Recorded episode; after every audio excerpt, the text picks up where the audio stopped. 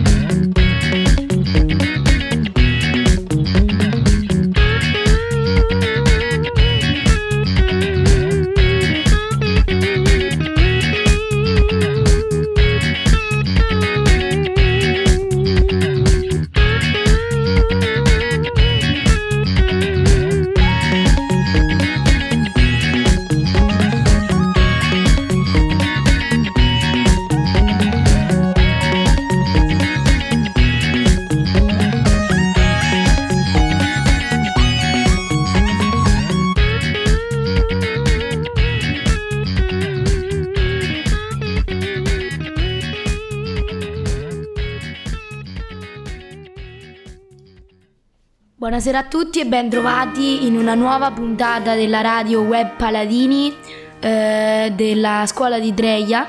E allora, eh, oggi parleremo delle festività natalizie e di quelle del Capodanno, anche se un po' in ritardo, ma insomma vi regaliamo lo stesso questa puntata.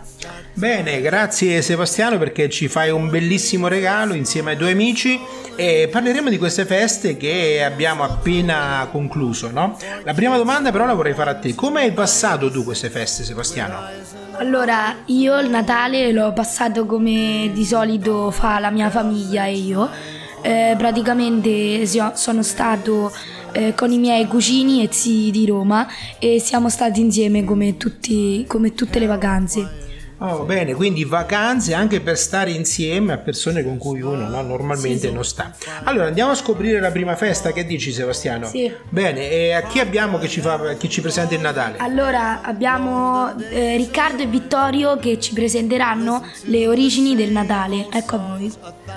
Il termine italiano Natale deriva dal latino e vuol dire giorno di nascita di Cristo. La prima traccia del Natale risale al 25 dicembre del 30 del 336 d.C. e la si riscontra nel Chronographus, che sarebbe un calendario illustrato per l'anno 354. Le origini storiche della festa non sono note e sono state spiegate con varie ipotesi. Si è sostenuto che la data venne fissata al 25 dicembre per far coincidere la festa del Natale con la nascita di Cristo. Eh, ora abbiamo un'intervista sulla nonna di Laura che ci racconterà il Natale ai suoi tempi e poi Giulio che ci suonerà eh, una canzone natalizia. Allora nonna, racconta un po' come passavi il tuo Natale da piccola, quello che eh, facevate. Eh, il mio Natale non era povero perché era tempo di guerra e non c'era niente. Lo passavo in famiglia, eh, babbo, mamma, i fratellini, cugini, lo fratello del nonno e tutti insieme, eravamo 20 persone e dunque si, stava, si faceva festa. Invece cosa mangiavate di solito? Eh, mangiare, mangiare non era molto povero, eh, c'era il baccalà, il toccafisso e non c'era nient'altro. E le castagne, e non c'era niente, non c'era. I regali invece li scambiavate? Eh no, i regali no, i regali no perché proprio non c'era. Invece magari per le decorazioni lo facevate l'albero di Natale o il presepio? Eh, l'albero di Natale che no, però il presepio sì perché si facevano quei pupi di terra qua, acqua e terra. Invece dopo magari il pranzo di Natale che facevate il pomeriggio? Eh, eh, il pranzo di Natale si faceva con la minestra, perché la minestra è stata sempre, i quattrucci e poi si giocava tutti insieme, eravamo tanti, si giocava a tombola, si giocava, insomma, si giocava insieme. E la messa invece la facevate? Alla messa si, fa, si faceva il giorno di Natale perché, era, noi, eh, perché eravamo lontani dalla chiesa, si partiva a piedi e c'era sempre sui 6-7 km per andare a messa.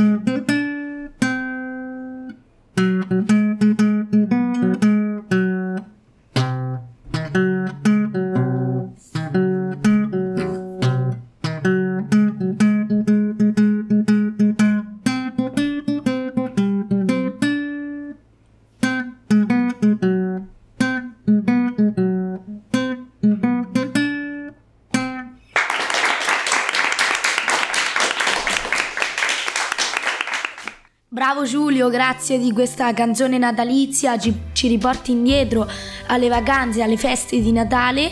Ora però vorrei presentarvi eh, Matteo e Alessio che leggeranno eh, l'origine e la storia del Capodanno. Il Capodanno segna l'inizio di un nuovo anno e rappresenta per molti un momento di riflessione e bilancio, ma anche di celebrazione. Di solito la notte del 31 dicembre si organizzano le feste e cene con amici e parenti per festeggiare l'arrivo del nuovo anno. Ma come mai il Capodanno si festeggia in occasione del primo dell'anno? I festeggiamenti risalgono alla festa pagana in onore del dio romano, Giano, nome da cui deriva quello del mese di gennaio, che si festeggiava subito dopo i Saturnali, le feste romane per il dio Saturno che chiudevano l'anno. Inoltre ci sono 15 tipi di capodanno che esistono nel mondo e che vivranno il nostro per, per quanto riguarda il periodo dell'anno, l'estensione della festa, il tipo di cerimonia e di tradizione. Eh, grazie Alessio e Matteo per averci raccontato un po' la storia del Capodanno e adesso abbiamo l'intervista eh, della nonna di Laura. Nonna, dici un po' come festeggiavate l'ultimo dell'anno? C'erano tutte le feste, le cose che si fanno adesso? No, le feste che c'erano adesso non c'erano. Però si andava a messa per ringraziare l'anno e il primo dell'anno si stava insieme perché noi eravamo tanti. E invece la facevate una cena, un pranzo con i parenti, con gli amici? No, perché noi eravamo già tanti di noi. Eravamo E- già tanti e si giocava, si giocava a carte, si ballava il saltarello e, e basta. E basta. E invece a Capodanno? A Capodanno eh, pure non si festeggiava, si faceva, si faceva un pranzo insieme, stavamo tutti insieme, però se combinava di domenica si faceva qualcosa, ma se era durante la settimana si andava a lavorare nei campi perché il primo dell'anno proprio non c'era la festa del primo dell'anno, io non me la ricordo. E ora abbiamo l'ultima festività cui- di cui parlare e abbiamo con noi eh, Sara e Cristina che ci presenteranno e racconteranno la storia e le origini dell'Epifania. La Befana, vestita di stracci, le scarpe rotte, un cappellaccio in testa e lo scialle addosso, con l'Epifania chiude l'allegria degli ultimi giorni di vacanza. La Befana è un mitico personaggio con l'aspetto da vecchia che porta doni ai bambini buoni la notte tra il 5 e il 6 gennaio. La sua origine si perde nella notte dei tempi, discende da tradizioni magiche e la Befana porta i doni in ricordo di quelli offerti a Gesù bambino dai magi. Hanno dedicato alla Befana una piccola filastrocca. La Befana viene di notte con le scarpe tutte rotte, col cappello alla romana, viva viva la Befana. Nella notte tra il 5 e il 6 gennaio la Befana, tradizione tipicamente italiana, a cavalcioni di una scopa, passa sopra i tetti e calandosi dai camini riempie le calze lasciate appese dai bambini. I doni consistevano in caramelle, dolcetti, noci e mandarini, insieme a dosi più o meno consistenti di cenere e carbone, come punizione delle inevitabili caramelle marachelle dell'anno. Dopo un periodo in cui era stata dimenticata, ora la Befana sta vivendo una seconda giovinezza, legata alla riscoperta e alla valorizzazione delle antiche radici e della più autentica identità culturale. L'Epifania ha radici lontanissime nel tempo e non ha mai perso importanza. In questa bella tradizione, molto sentita sia dai bambini sia dagli adulti, tutti ritrovano il sapore del loro passato. Bene, ringrazio Sara e Cristina per questo approfondimento sull'Epifania. Ora però abbiamo un'altra volta l'intervista della nonna di Laura che ci parlerà di questa festività, l'Epifania ai suoi tempi. Invece c'era la Befana, la Befana, la festeggiavate? Questa nonna proprio no, assolutamente non c'era. Non c'era perché eh, si ammazzava il maiale, si lavorava, si ammazzava il maiale, si faceva la pista, si cantava la pasquella e del resto non c'era, no, non c'era nonna, non te devo dire. Si faceva la polenta, eh, certo, la salciccetta, eh, dovevi mangiare tanta polenta perché se no la, la salsiccia non la provavi. Ecco. E Questa invece è- c'era la Befana? La befana c'era, se mascherava qualcuno, portava sta genere e carbò e via.